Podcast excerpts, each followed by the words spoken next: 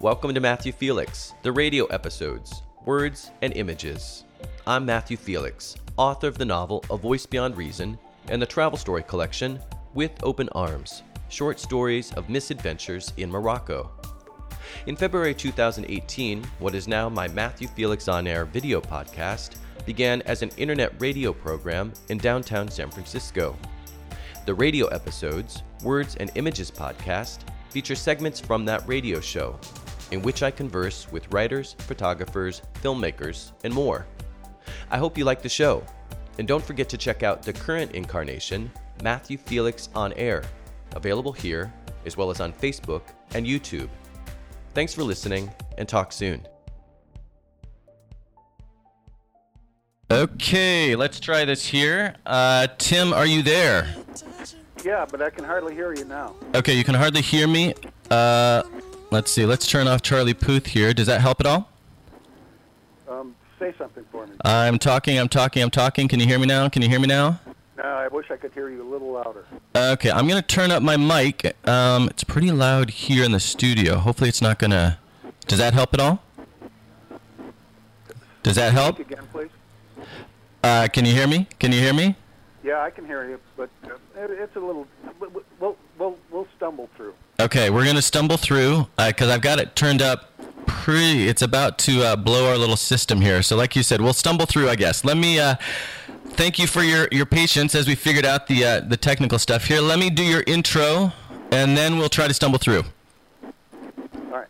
All right. Tim Cahill is a founding editor of Outside Magazine. His work has appeared in Rolling Stone, Field and Stream, Esquire, the New York Times Book Review, National Geographic, National Geographic Traveler, and many others. Uh, Cahill has won numerous awards, including the National Magazine Award and the Society of American Travel Writers Lowell Thomas Award. He is the author of nine books, one of which, Jaguars Ripped My Flesh. National Geographic named one of the 100 best adventure travel books ever written. Last but not least, Cahill is the co writer of four IMAX documentaries, two of which were nominated for Academy Awards. Welcome, Tim. Thanks. All right, I'm going to see if uh, let me see if I can play with the volume of this phone really quickly before we uh, before we get started, just to see if that helps at all. Okay, does that help at all? Can you hear me better? Nope. Nope. no change.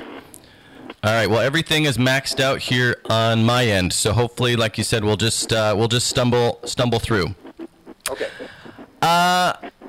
So, uh, it uh, uh, how are things in Montana? Um, it's uh, absolutely gorgeous. It's the most beautiful place on earth to be in the summertime.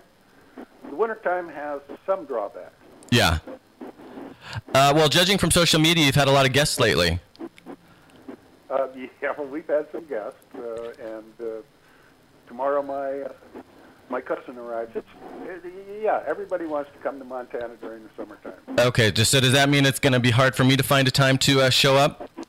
Um, no, you can. We, we'll we'll fit you in between uh, some other things, and and uh, oh, you'll get to go to my Spanish group, and you have to uh, be the uh, maestro on that one. Okay, yeah, I can handle I can handle the Spanish group. So how's the how's the Spanish coming? Because I think we were talking about you had said you wanted to do this in Spanish, and I told you I wasn't sure my audience would be able to handle that.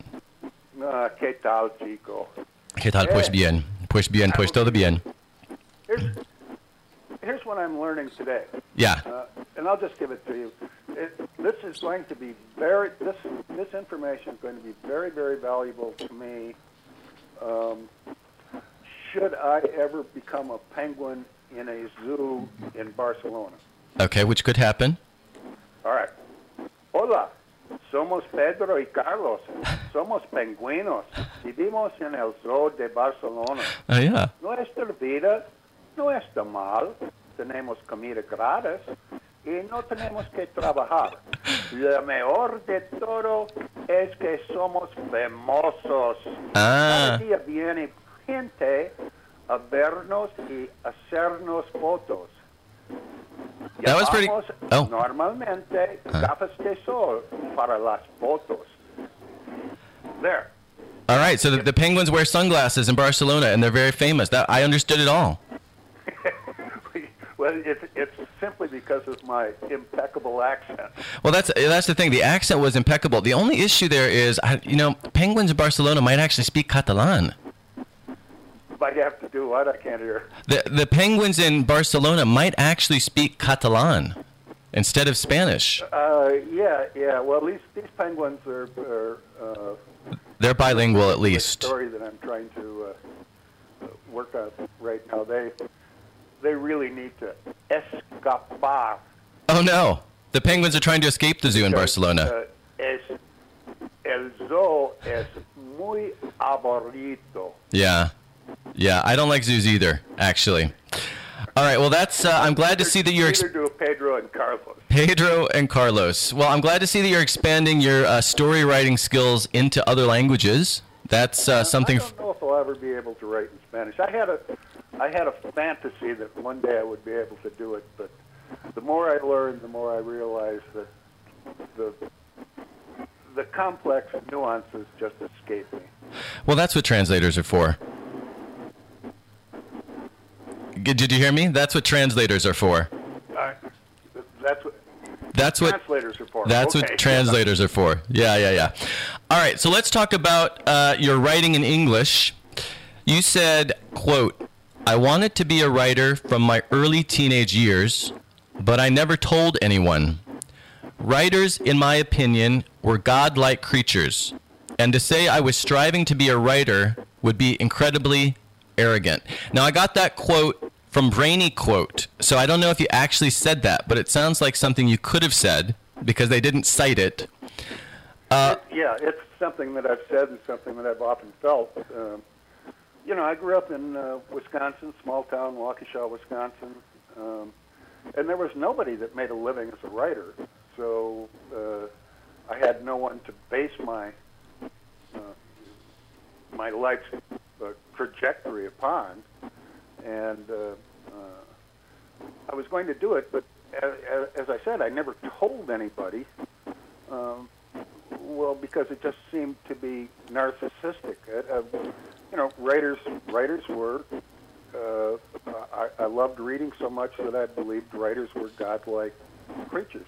Now, unfortunately, three quarters of my friends are writers, and I guarantee you, we are not godlike creatures. Oh no! So the mystique has been has been ruined. Yeah. well, I don't know. I've, been doing it almost 40, 50 years, so I'm, I'm used to it. Yeah, so that's that's long enough to get a, a picture of, of, of the, what's uh, what's really going on there.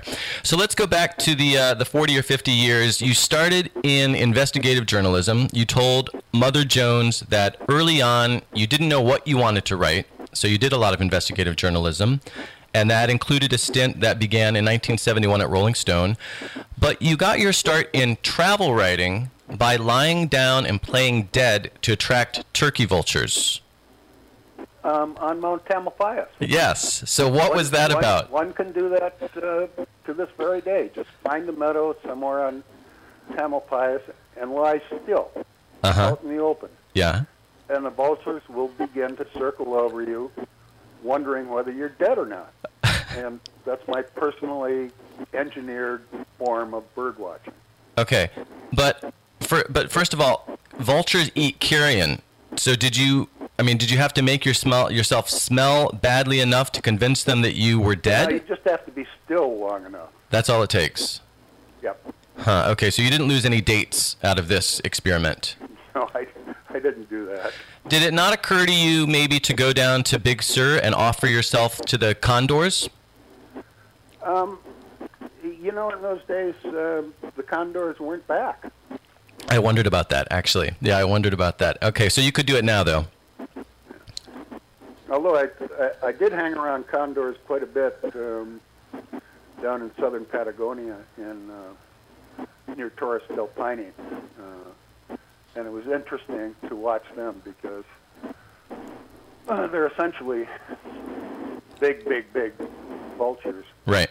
Um, but the deal is, when they land on something, they have to be watching for um, predators, pumas, and, and, and the like, because it takes them a long time to get off the ground.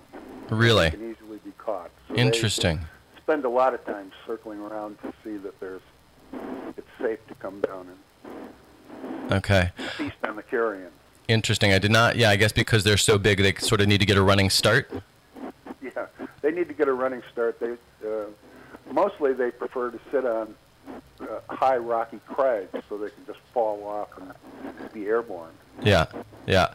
So you have, uh, so you've got your relationship with the turkey vultures, but then you also have a contentious relationship. I, I, I read with Woodsy the owl, who you called a noxious muppet. I, I just like to make fun of Woodsy. Well, why the anger with an owl who's just trying to get kids to give a hoot and not to pollute? Um, the, the owl wears a feather in his cap. Uh, yeah, that's Owl wears a feather in his cap. That's like a human being wearing a severed finger in his cap. that is kind of gross, isn't it? Wrong. That is wrong. That is wrong. You know what? I think you may have just convinced me. I think you may have just convinced me. Um, and then, of course, the most famous instance of your sort of um, you know issues with birds is um, you know you were pecked, pecked to death, pecked to death by ducks. Um, And you know, so there, there's that, and then there's a Wolverine is eating my leg is another title, and then of course Jaguars ate my flesh is another title seems to me that you sort of your titles sort of established in trend, a trend in travel writing books because it seems many travel writers have followed with titles that are suspiciously similar in spirit to yours. So where did you come up with this uh, this sort of naming convention, this way of naming uh, some of your books? Well, um, you have to cast your mind back, and um, many of your listeners, I'm certain, are not old enough to do this.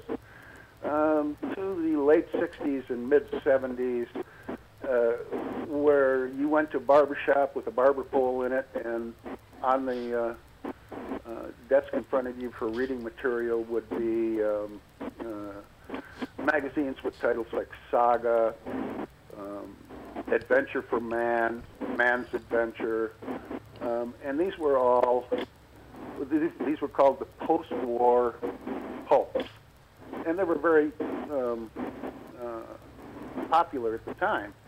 Uh, and they had adventure stories in them. Uh, usually on the cover there was a guy uh, running through the jungle with a ripped shirt shirt on, and uh, and and he was dragging along behind him a woman with a shirt was even more strategically ripped, um, and, and they were uh, illustrations, and they would have titles like "Our Death Race with the Legend Legendary Jungle Leper Army," and they would have stories about people being um, attacked by bloodthirsty penguins at the North Pole, which well, I'm not going to have to say this, am I?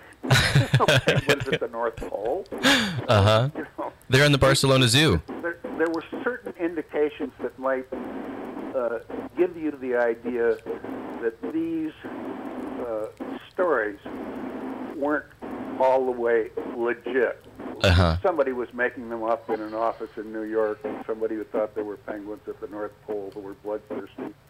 Um, so, when we were trying to come up with the idea of a outdoor magazine uh, in San Francisco, you know, just picture three young editors in a former coffee factory with every outdoor magazine uh, in existence piled against the wall, and we're look, looking at them and we're saying, what do they lack?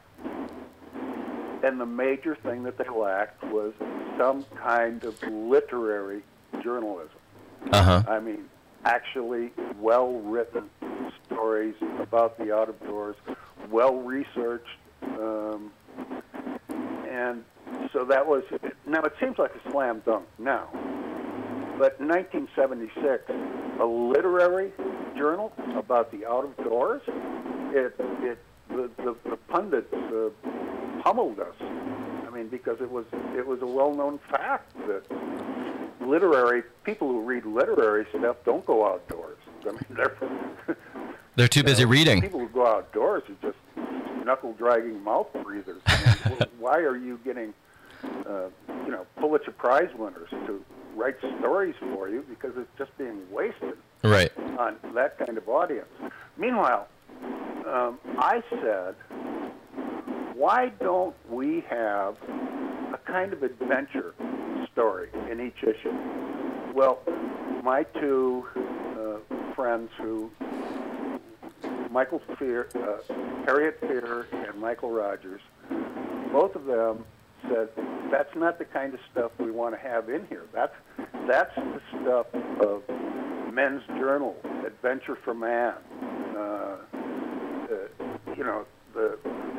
And I said, well, yeah, but see, these are these are like um, uh, gratuitous chest-beating heroes that are uh, in these stories.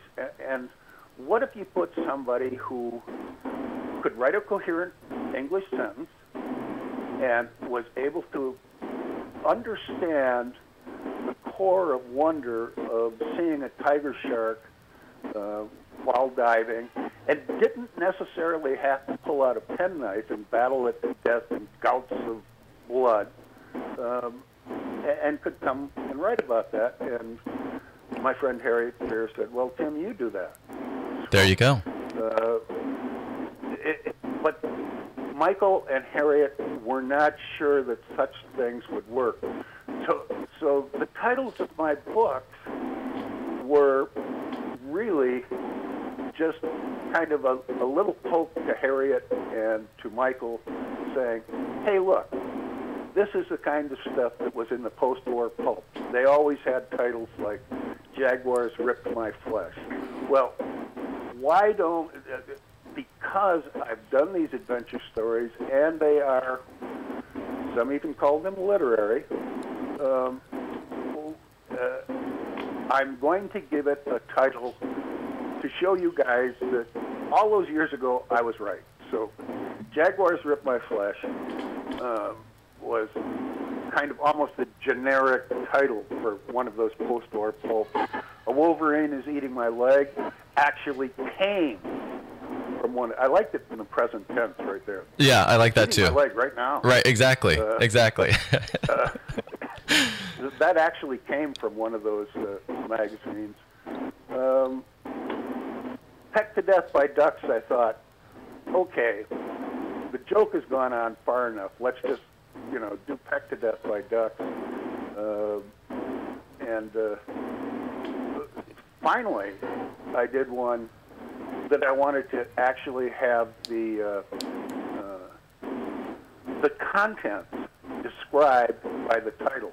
uh huh. So I told my publisher I wanted to call it Remote Journeys Oddly Rendered. Yes. And they said, well, wait a minute. All your books have an animal that causes you some discomfort. You're breaking with your brand. Like that. Yeah. So I said, okay, we'll call it Pass the Butterworms.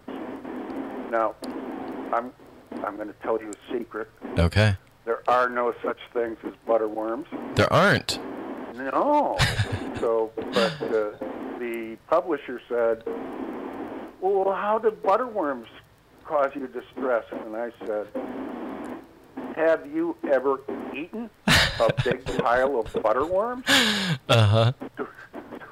To, which they said, okay, that, we'll, we'll call it that. There you go. And but but but they didn't. And that's why the titles have the odd names. Okay, but did did these editors have any idea that butterworms do not exist? No. Okay. that's, that's pretty good. That's pretty good. All right. So the titles might sometimes include a touch of drama and that hyperbole. And like I said, they kind of set a trend for that. There are a lot of books that, that followed. That was, you might have repurposed that from those other books, but clearly it caught on and you gave it a whole, you gave those titles a whole new life. Um, but the reality is, you have, in fact, nonetheless, been in your share of dangerous situations. And what's more, it seems to benefit your writing. You said, quote, I seem to do my best work when stimulated by vaguely threatening, vaguely threatening situations. And then, of course, you said, you know, what I found in writing my stories is that it was always best if something goes wrong. And I've, I've talked on this show about that before, notably with uh, Bob Holmes, photographer Bob Holmes, about this idea that it helps if things go wrong. You don't want things to go wrong on the one hand because they're going Yeah, wrong. and, and, it's and it's cheating Right. to uh, uh, uh, have something go wrong, to plan on having something go wrong. Right. You you plan on. Uh, yes, we will encounter obstacles. We will overcome obstacles, but you don't have an obstacle like an obviously um, uh, inexperienced and uh, uh, disagreeable traveling companion. That you know, that, just so I can write about what a uh, you know disagreeable person this is. Right. You don't do that. No, you you you you get the very best people that you can to go with you, and then they come become disagreeable. Exactly.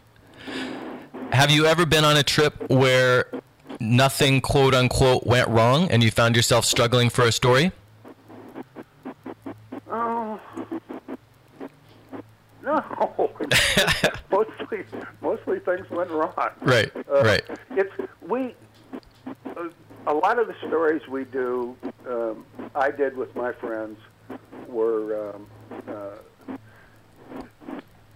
nobody that we knew had been in the area. We didn't have uh, a lot of information. We had to make it up as we went along. And yeah, sometimes things went really uh, uh, pleasantly, and managed to get our uh, uh, our story. But uh, we always had to overcome obstacles. Right.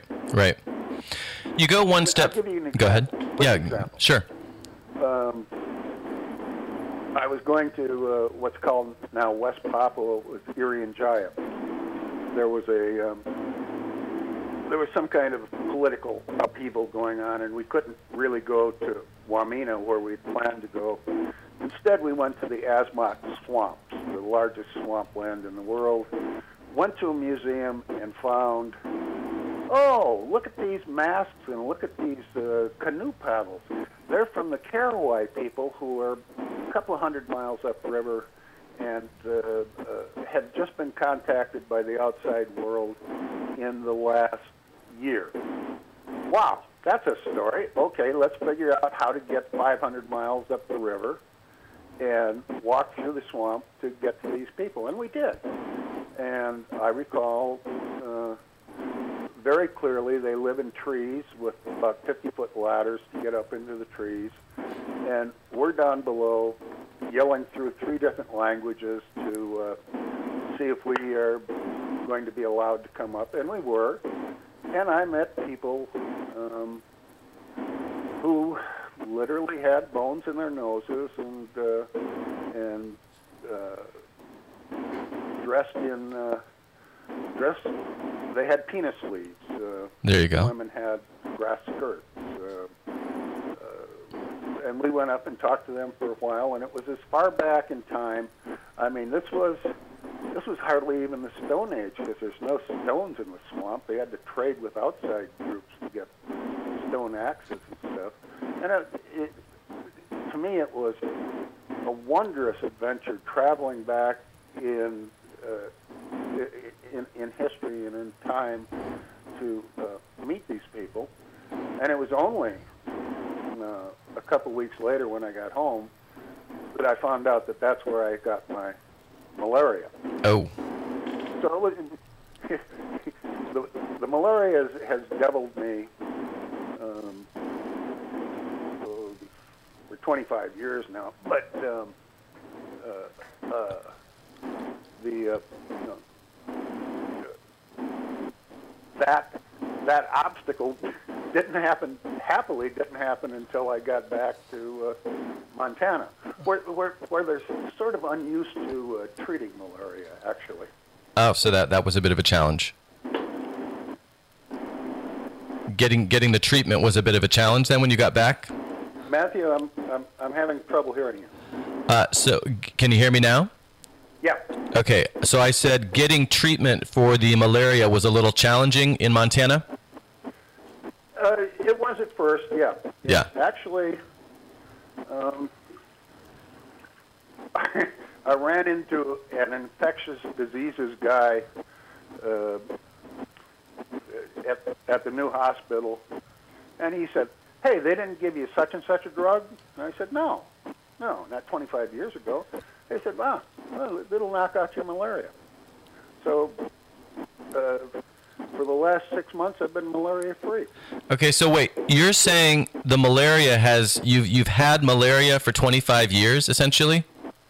Yeah. Well, what happens is you have um, what happens to me.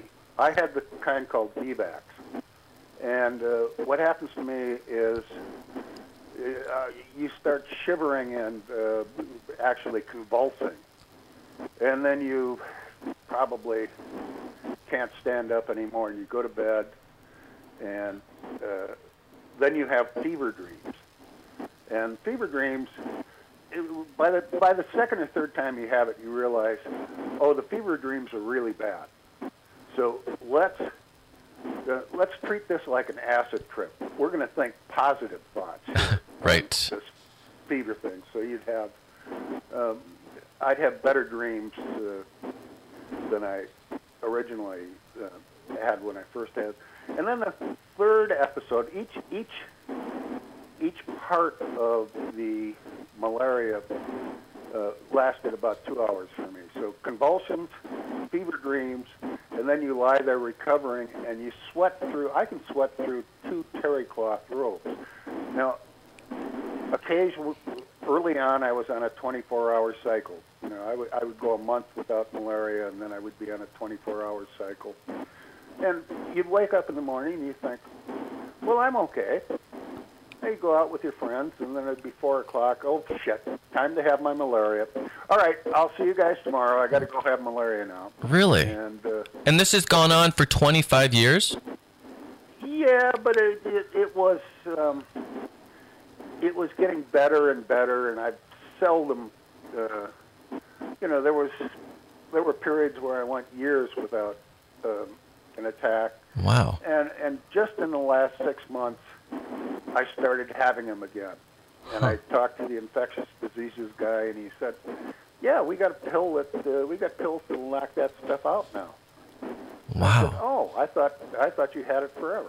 No, take these pills. So That I'm malaria free now Well- until I go back to some malarial country. Yeah, well congratulations, I guess. I had no idea that that it worked that way. I didn't know that if you got if you actually got the malaria that it hung around like that. I, I've never even heard of that. It, it hung around. 25 around years. A lot. And Damn. I got to tell you a story. It was, back in 1991, I was going to the North Pole on a Russian icebreaker, and somewhere about the 88th or 89th degree, I mean, just short of the North Pole, I came down with malaria. uh, the ship's doctor came in, and he says, "I'm sorry, I'm laughing, but I've never treated anybody for malaria at 88 degrees Seriously, north." malaria at the North Pole. Yeah. Yeah. Wow. That's yeah, that's a story right there. All right, so you you have been in a lot of these extraordinary situations, but one recurring theme in your work or at least your interviews is the idea that you're not necessarily endowed with attributes or skills that make you particularly suited. So for example, I mean more so maybe than someone else. You said you have to know that I wasn't an outdoorsy kind of guy. And then you said, you know, I was never Superman. As my expeditionary friends will tell you, I'm sort of a doofus. I screw up now and again, and I laugh at myself a lot because when everyone else is laughing at you, the best thing is abject surrender. Is all part of the story. So, how does not being Superman in some of these superhuman situations help with the story that comes out of these some of these situations? It uh, it really helps in. Uh, you you would think that to go on lots of expeditions to various parts of the world, um, it would help to be sort of an alpha male, a big, you know, strong, I command Right. kind of guy. Right. But it really doesn't work on an expedition. Expedition, you got to work with people and let somebody have their way uh, on occasion. And also, and this I've found in almost any place in the world that is a uh, uh, really pre-technological uh, kind of society, um, you know, mud huts, a Siberian village um, out in the middle of nowhere. You walk in, and here's the way it happens: the first, the first people that come out usually are the young, strong, and teenage kind of guys. And you might not understand the language, but you get the gist of what they're saying. They're making big fun of you. but you pretend to be totally confused. Uh, uh, and somewhat later, the older men will come out, and behind them will be the women. What you do is there's the there's the people making fun of you. You're looking confused, and you look with your confused face to the older man, the guy you think might be the head man of the village, the head of the village, and you make questioning gestures. And then he quiets down the other people, and uh, and suddenly uh, you're all friends because hey, they don't have color TV. You're the color TV for that night, and uh, people are going to come out and talk to you and uh, find out uh, uh, what kind of uh, person you are, where you're from, uh, what you like, and that's the way you do it. Uh, if you're if you are an alpha male who decides that I am not going to let these teenagers insult me. I'm going to call them uh, sons of goats and uh, whatever kind of insult I have in this language. Um, that doesn't work. Right. Right. Lessons for uh, lessons we could apply in lots of different contexts today, perhaps. Um, so let's move on to uh, to humor because uh, situ- situ- or, uh, something that can help in those situations, of course, and in other difficult or wh- whatever kind of situations in humor is humor.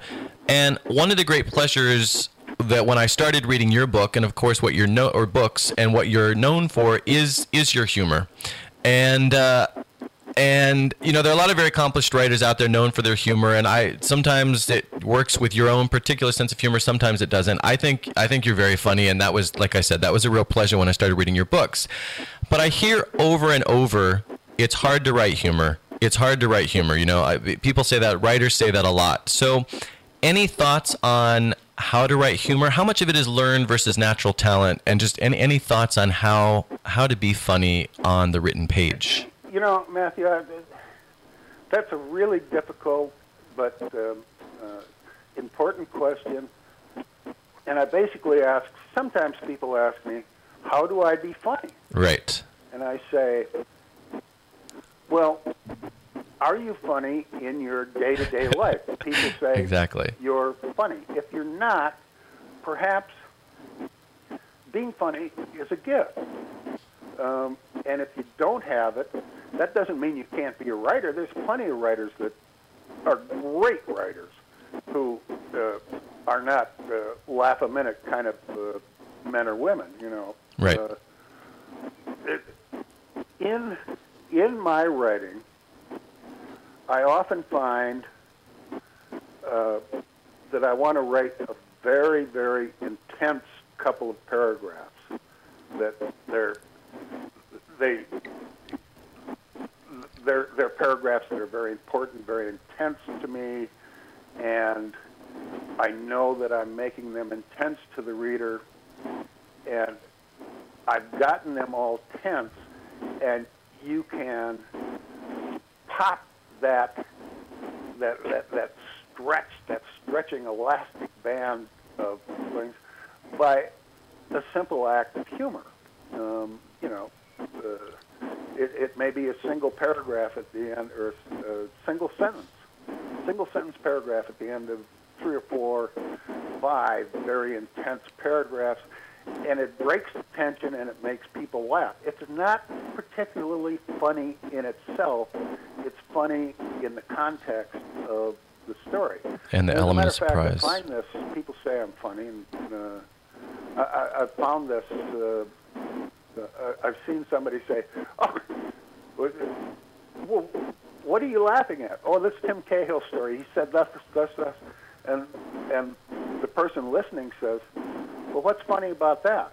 Uh huh. There's nothing funny about that, really, until you know the whole story behind it. Right. I'm not a guy who, you know, has a uh, uh, is is good at writing one-liners. That it's only funny in the context of the story, and I often use it to break tension. To uh, uh, I want.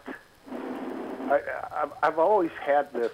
I used to say, if you can make them laugh and make them cry in the same story, you've created an illusion of depth. Uh huh. And as time has gone by, I have changed that formulation. If you can make them laugh and cry in the same story, you've created depth. Uh huh. I like that. I like that. So, speaking of depth, here's another quote. This is a little bit more about process, but changing gears and, and going a little deeper. You said, "quote," and this is in your uh, your recent article, "My Drowning and Other Inconveniences from Outdoor," um, last September. One of the things you said is, "quote I think the act of losing yourself in the work, any work, is much akin to Eastern meditative states." And then you also said, "When I'm writing and in the flow." I often have no idea where the that element of the story just came from and why the piece wants to finish the way it demands to finish. I just pulled that stuff down out of that blinding curve of energy, the great story arc. So tell us about that meditative state. Uh, yeah, this is about as mystical as you'll ever hear me get. I know, let's go there. excuse me. I I have a sense. I don't know where I go when I'm writing. When I'm, you know, it, it doesn't work the first half hour when you're sitting down because everything you write during the first half hour is terrible. It's awful. It's it's it's, and then something happens, and maybe three hours go by, and you've got a lot of good stuff. And where did that all come from? Um, uh, that's why I I have an idea. I have a direction that the story is going to go. I have an idea of where, uh, what scenes I'm going to put in, and maybe just about where they go. But I do not have an outline, which I think kills that creativity, where you are where you are just looking at the story arc. Now, what is the story arc? I think we human beings are storytelling creatures. We told stories around the fires in the Stone Age. We told stories. Uh, uh, Homer told his uh, uh, stories vocally. Um, uh, Gutenberg helped us with the press, and uh, uh, now we've got the internet. And Lord knows uh, what it is, but I'm going to tell you that whatever happens, stories will be important. Stories is how we perceive our world. We have so much information coming into us that we have to leave some out and put the important stuff in and do an arrow that shows us the direction of what this story means. People, oh, okay, just for me, just for me. Sure. There, there are people that can write argumentative essays that can move you.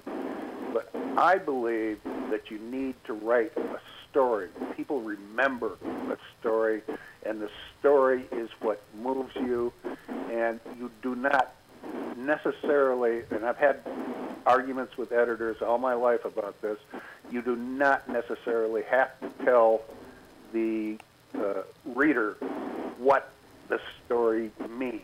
They can figure it out, and people are sometimes insulted by being slapped in the face with the wet mackerel of an explanation. Yes. You just let it, that's what the story means. It's there.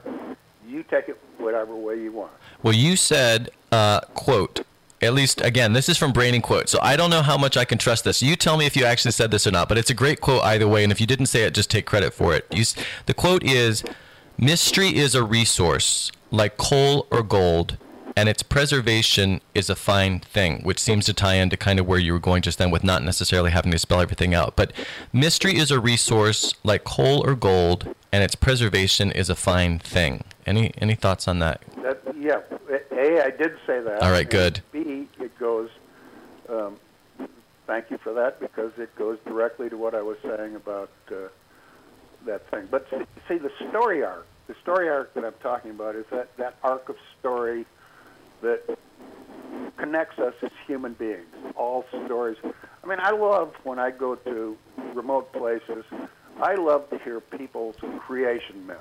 I seldom write about it, but I just want to hear what their creation myth is. And Mhm. because that's the story that uh, begins to tell me what these people feel and how they see the world. Um, and we all, you know, we're in we're in the story arc. Um, as soon as you're born, your your parents start telling stories about you, and Right. you're in the story arc now. And when you have children, you tell stories about them, and they're in the story arc. And people talk about your exploits or the things that you did or your job or how you helped or how you didn't. It's all in the story arc. And when you are writing and you drift away, and everybody who's written, I don't care who you are, if you never even graduated from high school, but you had to write a story, at a certain point, you drifted away. And that's when your story got good. You Uh-huh. were pulling stuff down from the story arc. Right, right. And you said, yeah, all of those experiences, you said, and that all becomes part of the human story. It folds into the great story arc and alters it, if only very slightly. And there, in that blinding curve of energy that lasts forever, that is where your soul resides. Yes. So now we're getting really deep. Uh, thank you.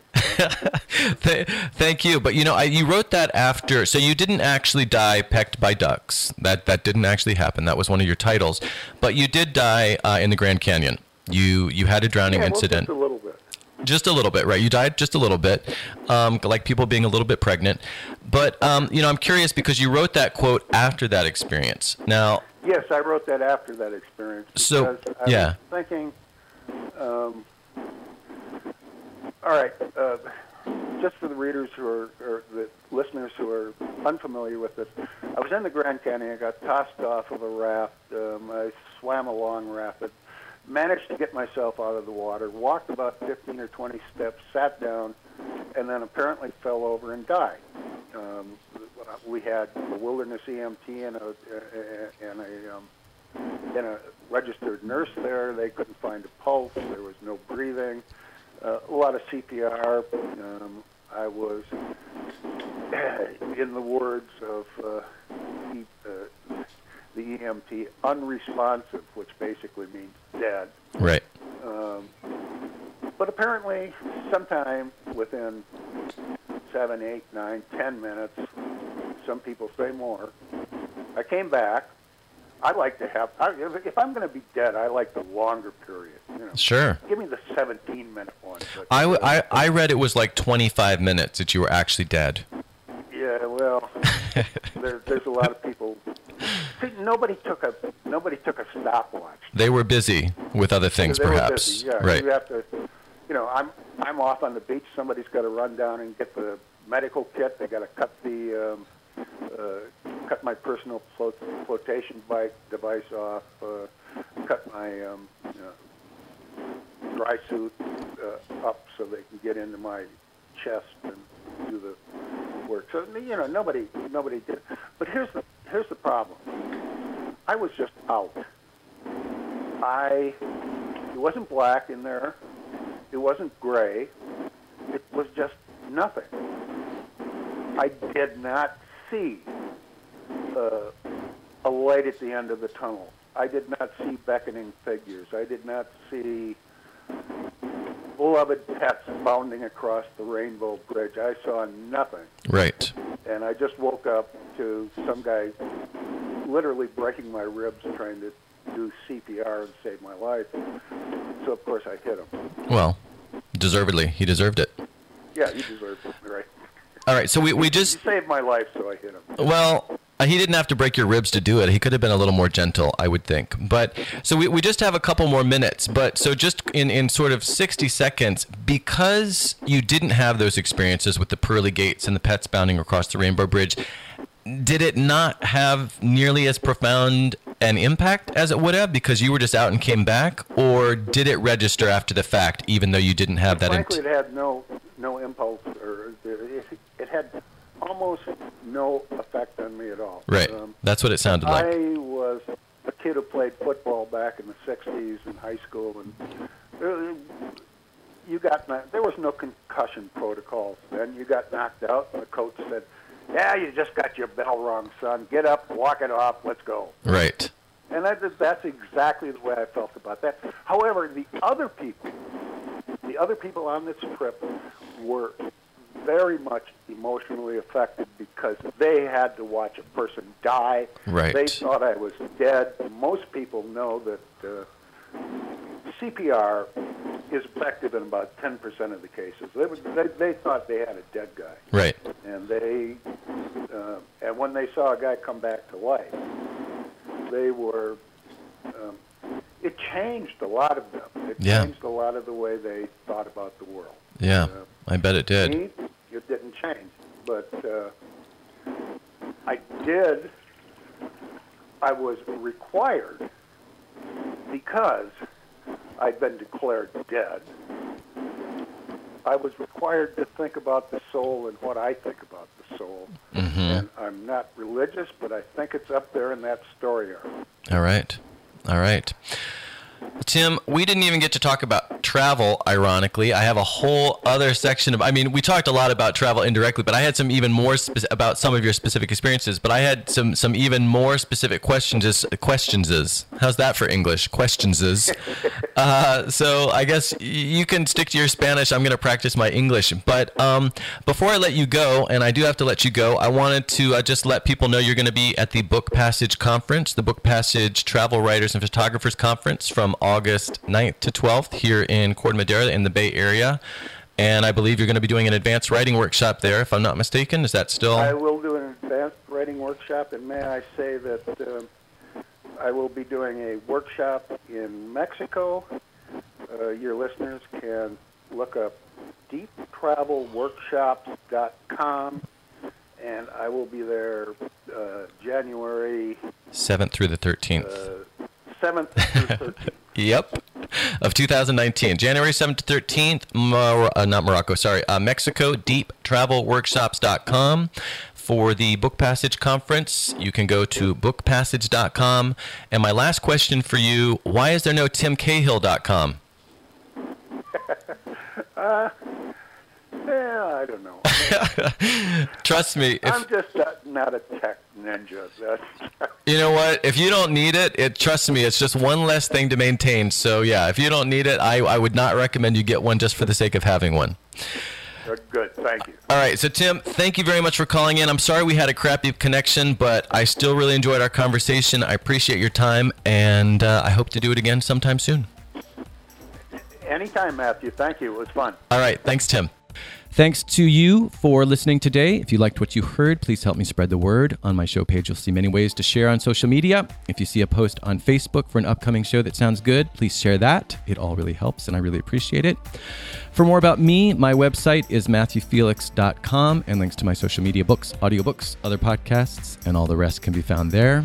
Last but not least, if you have any comments, show ideas, or just want to say hello, you can email me at felixonair at matthewfelix.com. Thanks again for tuning in, and until next time, have a great week.